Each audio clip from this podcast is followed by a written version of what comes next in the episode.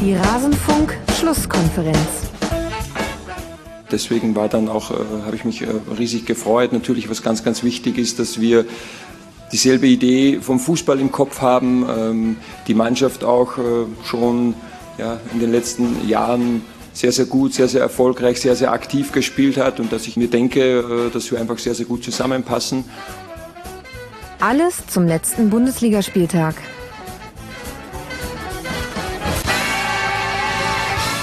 Hallo, herzlich willkommen in der Rasenfunk-Schlusskonferenz beziehungsweise in einem Ausschnitt aus der Rasenfunk-Schlusskonferenz. Mein Name ist Max Jakob Ost, ich bin der Edgenetzer auf Twitter und wie schon in den vergangenen Jahren hört ihr hier exklusiv einen kleinen Teil aus unserer großen Spieltagsanalyse, nämlich den Teil der Eintracht Frankfurt betrifft. Wir besprechen ja immer alle Spiele. Wenn euch auch die Analysen der sonstigen Partien interessieren, dann findet ihr die, wenn ihr einfach nach Rasenfunk Schlusskonferenz sucht. Das soll es aber schon mit der Vorrede gewesen sein. Wir starten gleich rein. Das hier hatten wir zum Spiel der SGE zu sagen. Und bitte.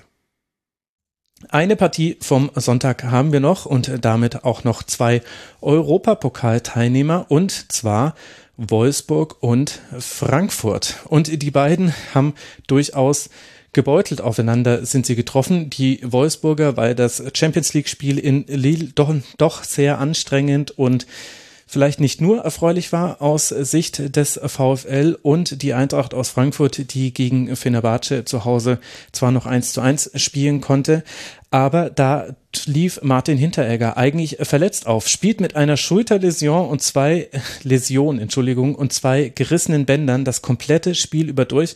Man konnte jetzt auch keinerlei Einschränkungen erkennen in seinen Bewegungsabläufen wurde leider gar nicht nachgefragt, zumindest nicht bei den Feed-Interviews, die ich danach äh, gesehen habe. Finde ich, konnte man schon die Frage stellen, wie sowas überhaupt möglich ist und äh, wie, in welcher Form da auch Schmerzmittel eine Rolle spielen, ohne jetzt zu sagen, er darf da nicht spielen. Das dürfen die Mediziner schon selber entscheiden, die wissen das am besten.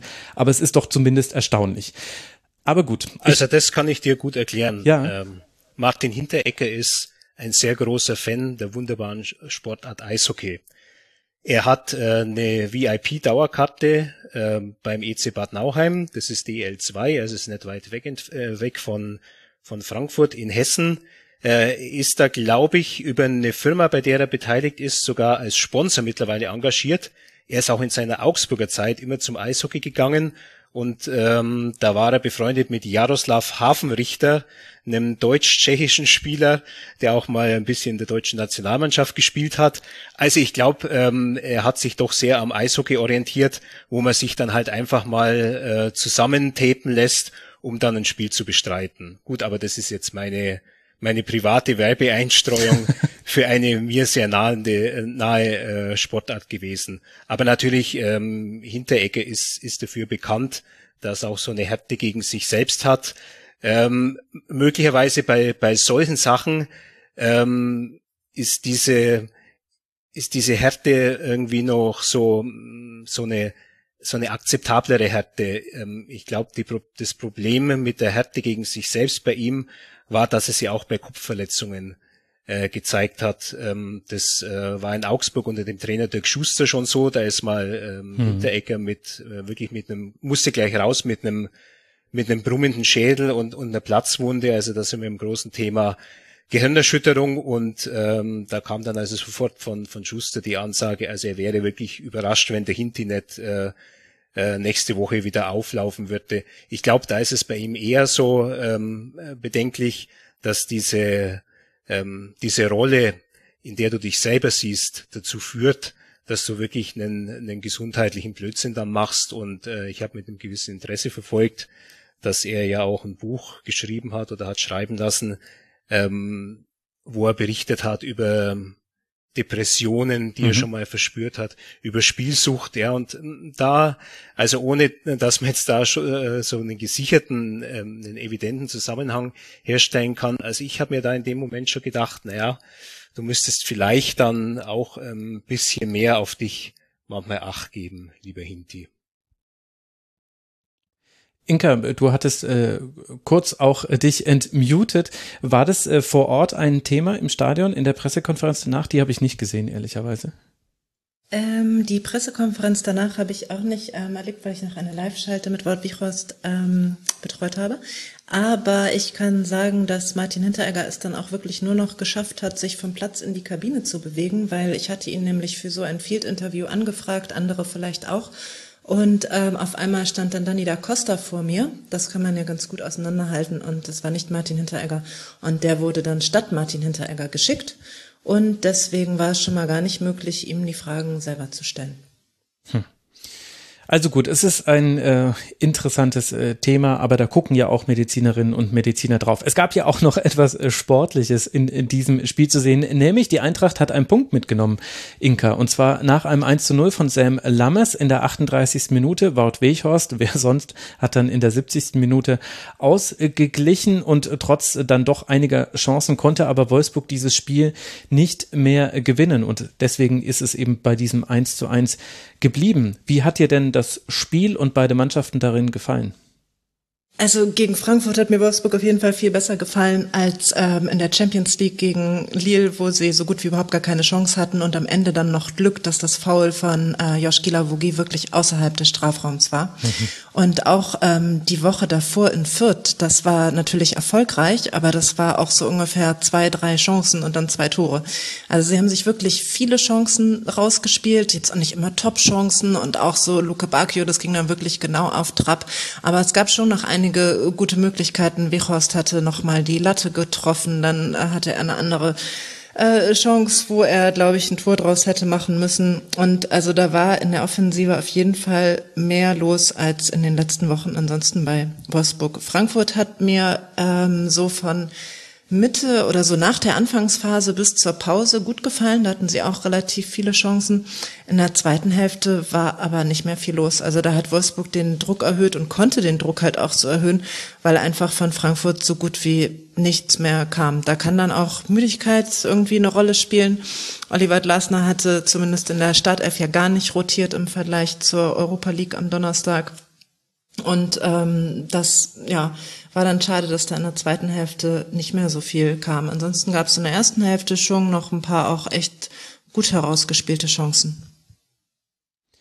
Ja, da gab es noch äh, den einen oder anderen Konter, der möglich gewesen wäre für die Eintracht, aber die wurden nicht gut ausgespielt. Daichi Kamada hat dann 77. glaube ich, die größte Chance auf einen vielversprechenden Gegenstoß dann aus dem Fuß gegeben, möchte man fast sagen, hat ein bisschen zu lange mit seiner Entscheidungsfindung gebraucht. Und dann war der erste Kontakt unsauber. Inka, wie haben dir denn die Frankfurter, bevor wir gleich nochmal über Wolfsburg äh, sprechen, wie hat dir denn die Formation gefallen? Mit Boré als Rechtsaußen, äh, dann natürlich jetzt Viererkette, Jakic und so wieder auf der Doppelsechs und vorne Lammers äh, drin. Hat das deiner Meinung nach gut funktioniert? Hat das eher körperliche, also physische Gründe, warum es dann in der zweiten Halbzeit dann immer mehr in Richtung Wolfsburg sich neigte, die Waagschale?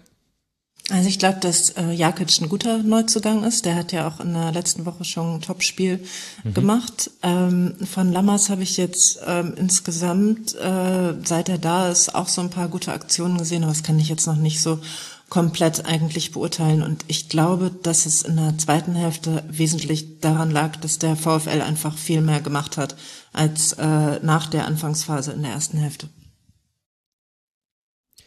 Da gab es auf jeden Fall dann jede, jede Menge Möglichkeiten für die Wolfsburger. Günther, welchen Eindruck machen denn die Frankfurter auf dich? Nur von den Ergebnissen her ist das ja Interpretationsfrage, wie man diesen Saisonstart äh, interpretiert. Also auf der einen Seite stehen da zwar null Siege, aber vier Unentschieden und eine Niederlage. Und bei Unentschieden kann man dann ja auch argumentieren, na, wir waren auch nah dran am Gewinnen. Und das kann man ja auch für einige der Spiele vielleicht sogar als zutreffend sehen. Wo würdest du sagen, steht die Eintracht jetzt nach fünf Spieltagen? Ja, die Eintracht hat die, glaube ich, schwerste Phase jetzt mit Schluss Transfersfensters äh, einfach hinter sich gelassen, weil es war halt massive Unruhe durch ähm, diese Aktion von Philipp Kostic, ähm, durch den Fall Amin Younes. Ähm, es war auch sehr ungewöhnlich, dass Oliver Glasner das in ähm, Pressekonferenz thematisiert hat. Es war, glaube ich, schon nach dem zweiten oder dritten Spieltag, also schon ungewöhnlich früh. Ähm, da klang eine Verärgerung durch, als wäre er schon fünf Jahre im Verein und man hätte sich jetzt aber wirklich nichts mehr zu sagen. Ähm, ich glaube, sie haben es ganz gut hingekriegt, jetzt noch ähm, den Kostic wieder einzugliedern, ähm, den, den Fall Younes jetzt wieder ein bisschen kleiner zu fahren. Und äh, wichtig war, glaube ich, dieser Transfer von Sam Lammers. Weil wenn man sich auf die, wenn man die letzten Jahre der Eintracht anschaut, in der sie erfolgreich und attraktiv geworden ist, dann dadurch, dass sie eine Stürmermannschaft immer gewesen ist. Ja, einfach durch diese Büffelherde, die sie vorne hatten, dann durch den, den Andre Silva, denen ja auch so zunächst wie eine Verlegenheitslösung zugeflogen ist und der dann plötzlich äh, der Torjäger ist, der sich in diese Phalanx äh, Lewandowski Haaland äh, einmischt und so attraktiv wird, dass, dass man ihnen den dann, dann wegkauft. Und ähm, die ersten Spieltage der Saison, die waren bestimmt noch so von der Suche nach, nach der offensiven Lösung. Ja, mit Boré, das war nicht so überzeugend. Ähm, Hauge ähm, scheint jetzt auch noch nicht so zu funktionieren. Und wenn du da einen hast wie, wie den Lammers, bei dem dann sofort der Knoten aufgeht, dann ist es, glaube ich, für die ganze Mannschaft gut. Und ähm, ich erwarte also schon, dass ähm, die Punkte für die Eintracht jetzt dann so allmählich dann eintrudeln werden, so dass sie zumindest in, in der Bundesliga dann nicht irgendwie in Bedrängnis geraten. Ja, natürlich ist dann die, die andere Frage, ob sie äh, nochmal so eine Saison hinlegen können wie im Vorjahr. Ähm, dazu natürlich ein entschiedenes Nein. Das war ja auch eine ausnahmslos oder bisher ausnahmslos äh, gute Saison der SGE. Dann lass mal noch über Wolfsburg ein bisschen sprechen, denn Inka, für mich ist der VfL noch ein kleines Rätsel. Die Ergebnisse sind super, da muss man jetzt auch nicht dieses 1 zu 1 dramatisieren. Äh, der VfL ist noch ungeschlagen, hat sieben Tore erzielt aber auch nur zwei kassiert und daraus eben dann 13 Punkte gemacht. Und trotzdem gibt es mit Ausnahme vielleicht des Heimspiels gegen Leipzig, bei dem aber auch, also das Ergebnis nicht unverdient war, aber Leipzig hatte da auch seine Chancen, das darf man nicht komplett vergessen. Dennoch habe ich persönlich noch Zweifel, in welche Richtung sich das gerade beim VfL entwickelt, denn es gibt inzwischen Phasen im Spiel, in dem man den Ball hat, aber da passiert so wenig damit und dann am Ende steht ein langer Ball und der ist dann manchmal auch weg. Manchmal klappt es auch, manchmal ist der auch weg. Wie siehst du denn gerade die Lage beim VfL? Du bist da viel näher dran. Also gestern ist mir aufgefallen, dass es ähm, relativ viele Flanken von Kevin Mbabu gab, die mhm. irgendwo hingingen, wo man dann denkt, vielleicht sollte er lieber einen Einwurf rausholen, weil das kann er ja deutlich besser. Ähm, also das ist das, was mir jetzt erstmal gestern aufgefallen ist. Ansonsten ist mir es mit den langen Bällen nicht so aufgefallen, aber zum Beispiel letzte Woche in Fürth ähm, dass wirklich wenig gute Pässe in den Strafraum kommen, dass immer irgendwie beim letzten Pass, wenn der denn überhaupt kommt, ein Problem vorhanden ist. Es wird dann auch zwischendurch im, im Strafraum der Ball verloren. Es gibt da irgendwie Unsicherheiten und sieben Tore sind ja jetzt auch ähm, wirklich einfach wenig. Deswegen, also ich teile den Eindruck, dass man noch nicht so richtig sagen kann, wo es hingeht. Der Saisonstart ist aber natürlich erstmal deutlich besser, als man den erwartet hatte. Also mhm. nach fünf Testspielpleiten in Folge, auch zum Beispiel gegen Hansa Rostock, dann nach diesem ähm, Pokal aus, wo mal abgesehen von dem Wechselfehler in Münster das Spiel auch echt alles andere als super war. Ähm, da hätte man jetzt erstmal nicht so daran gedacht. Jetzt war das Auftaktprogramm abgesehen von Leipzig natürlich auch nicht unbedingt das Schwerste. Es ging gleich los mit so einer Partie gegen dann zehn Bochumer fast über 90 Minuten. Ähm, ich glaube, dass man so Ansätze der Spielidee von Marc van Bommel erkennt. Dass es wirklich ein großer Unterschied ist im Offensivspiel im Vergleich zu Oliver Lassen. An der Defensive erkenne ich da nicht so viele Unterschiede oder eigentlich keinen wesentlichen.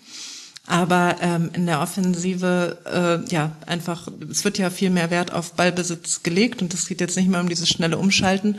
Es geht ums Kurzpassspiel und ich glaube, es gibt noch so ein paar Schwierigkeiten, das so umzusetzen.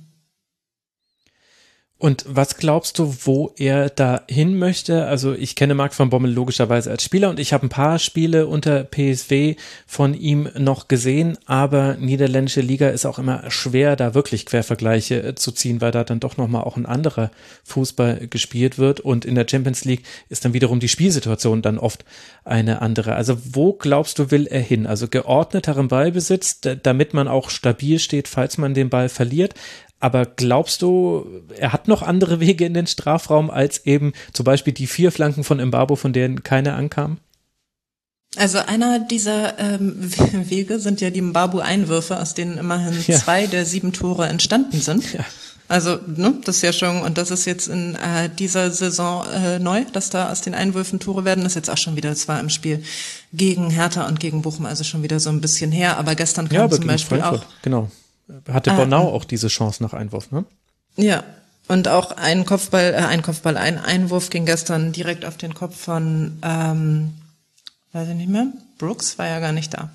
Äh, naja, also jedenfalls war es da auch kurz davor, dass äh, irgendwie da über, über Standardsituationen halt auch nochmal irgendwie was laufen kann. Ähm, ansonsten habe ich relativ häufig jetzt auch gefragt, was die Ideen in der Offensive noch sind, außer Ballbesitz, Fußball, ähm, Kurzpassspiel und äh, niederländischer begeisternder Fußball. Ich habe jetzt noch nicht so viele Antworten bekommen und auch noch nicht so viele Antworten gesehen. Ähm, aber dennoch kann man der Mannschaft nicht absprechen, dass sie nochmal gerade auch im Spiel gegen Leipzig zu sehen, eine andere Mentalität entwickelt hat. Also das ist doch nochmal deutlich konsequenter, auch was, was das Verteidigen eben vor allem angeht. Das ist irgendwie, sind die noch ein Tick mehr auf dem Platz, sind ein Tick konzentrierter, sind abgebrühter, sind abgeklärter. Und vielleicht hat das ja der neue Trainer vermittelt. Ja, das stimmt. Also das Leipzig-Spiel, das fand ich auch richtig stark. Man darf vielleicht auch nicht komplett vergessen, dass mit Schlager halt auch wirklich ein wichtiger Spieler fehlt. Ich finde, da gibt es einen deutlichen Unterschied zwischen, zwischen Gilavogi und Schlager, auch was die Abstimmung mit Maximilian Arnold angeht. Und der ist ja einer der wichtigsten Spieler in eigentlich allen Spielphasen für Wolfsburg. So ein Transitionsspieler würde ich es jetzt mal fast nennen. Was mir noch so ein bisschen ein Fragezeichen ist, ist, wie man die verschiedenen Spielertypen zusammenfassen will. Also wenn ich jetzt nur zum Beispiel jetzt die Aufstellung gegen Eintracht Frankfurt mir angucke und das, was man auf dem Spielfeld sehen konnte, dann haben wir in der vorderen Reihe hinter Wout Weghorst oder neben ihm, je nachdem wie man möchte, Renato Steffen, Luca Waldschmidt und Dodi Luke Bacchio. Das sind für mich drei Spieler, die jetzt nicht komplett unterschiedlich sind. Ist jetzt nicht so, dass einer von den 2,40 Meter Schrank wäre mit 130 Kilo, aber die doch ja unterschiedliche Qualitäten einbringen. Und von den dreien fand ich jetzt Luke Bacchio hatte die größte Wirkung im Spiel, könnte allerdings auch damit zusammenhängen, dass die linke Seite von Frankfurt, also aus Frankfurter Sicht mit Kostic und Dom vielleicht auch ein leichteres Ziel ist, einfach weil da mehr Offensive kommt über diese Seite. Wie gefällt dir denn das Zusammenspiel dieser, dieses Jahr qualitativ auf jeden Fall sehr guten Kaders bisher? Also die Zusammensetzung gab es ja jetzt äh, gestern in der Startelf zum ersten Mal. Ich fand äh, Luke Bacchio im Prinzip auch gut, fand, dass der viel gemacht hat. Äh, der ist wahnsinnig schnell. Einmal allerdings ist er alleine mit dem Ball Richtung Tor gerannt. Da waren auch noch zwei Verteidiger und natürlich Kevin Trapp. Aber anstatt dann aufs Tor zu schießen, hat er sich einfach festgerannt und mhm. dann war der Ball weg und irgendwann hat er sich noch auf den Boden gelegt. Aber es war auch klar, dass da kein Foul war. Ähm, ich glaube aber, dass das wirklich ein, ein guter Spieler ist und dass der da auch Sachen reinbringen kann. Jetzt hat ähm, gestern Luca Waldschmidt auf der Position von Maximilian Philipp gespielt. Da hat letzte Saison noch Yannick Gerhardt gespielt. Ich kann jetzt noch gar nicht sagen, was da die, die beste Variante für diese zentrale Position zum Beispiel ist oder diese eher zentrale Position. Ja, und vielleicht entscheidet dann ja auch die Art und Weise, wie es Pressing ausgeführt darüber. Das fand ich war noch so eine der kleineren Punkte, die man aus dem gestrigen Spiel mitnehmen konnte. Wolfsburg ist nach wie vor, hat immer noch Phasen, in denen das Pressing sehr, sehr gut funktioniert.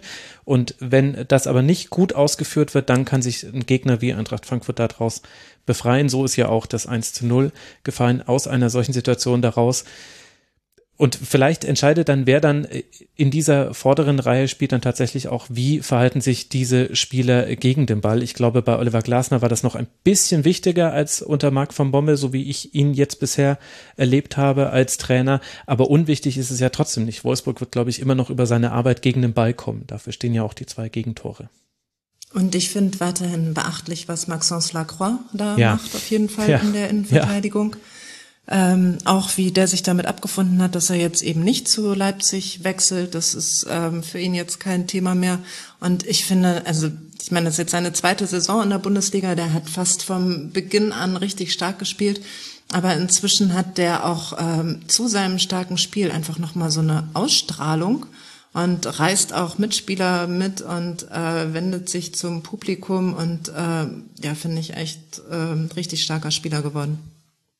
Ja, würde ich äh, voll äh, zustimmen. Ist für mich gerade einer der besten Innenverteidiger der Bundesliga. Der hatte auch in diesem Spiel, das war wie so ein Highlight-Reel gepackt in 90 plus x Minuten. Er hat Großchancen vereitelt, er hat äh, Kopfballduelle wichtige äh, gewonnen, er ist angetrieben, war auf einmal im Angriffsdrittel mitzufingen. Er war ja sogar beteiligt bei der großen Chance, die dann zum 2 zu 1 geführt hat, dass wegen Abseitsposition zurückgenommen wurde. Das war so eine Szene, wo er angetribbelt hat und dann aber noch durchgelaufen ist.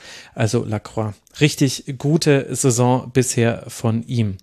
Für Wolfsburg geht es jetzt dann weiter in Hoffenheim am nächsten Spieltag, dem sechsten. Die Eintracht aus Frankfurt wird dann zu Hause den ersten FC Köln empfangen, bevor man gegen Antwerp und den FC Bayern spielen wird. Das sind die nächsten Partien dieser beiden Mannschaften.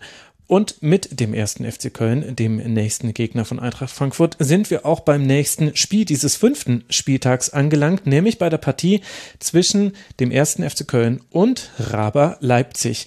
Es gab zwei Spielhälften zu sehen, in denen sich die beiden so richtig gegeben haben. Es war wie ein erfrischendes Getränk nach einer langen heißen, nach einem langen heißen Sommernachmittag, nämlich nach den wenigen Toren, die in den 15 und so endet das, was wir zur Eintracht aus Frankfurt zu sagen hatten. Wenn euch auch die anderen Analysen interessieren, dann findet ihr die, wenn ihr nach Rasenfunk sucht oder direkt auf rasenfunk.de geht. Würde mich freuen, wenn ihr auch dort mal reinhört. Ansonsten hören wir uns nach dem nächsten Spiel der Eintracht wieder. Bis dahin, passt auf euch auf, bleibt gesund und bis bald mal wieder hier im Rasenfunk. Macht's gut. Ciao.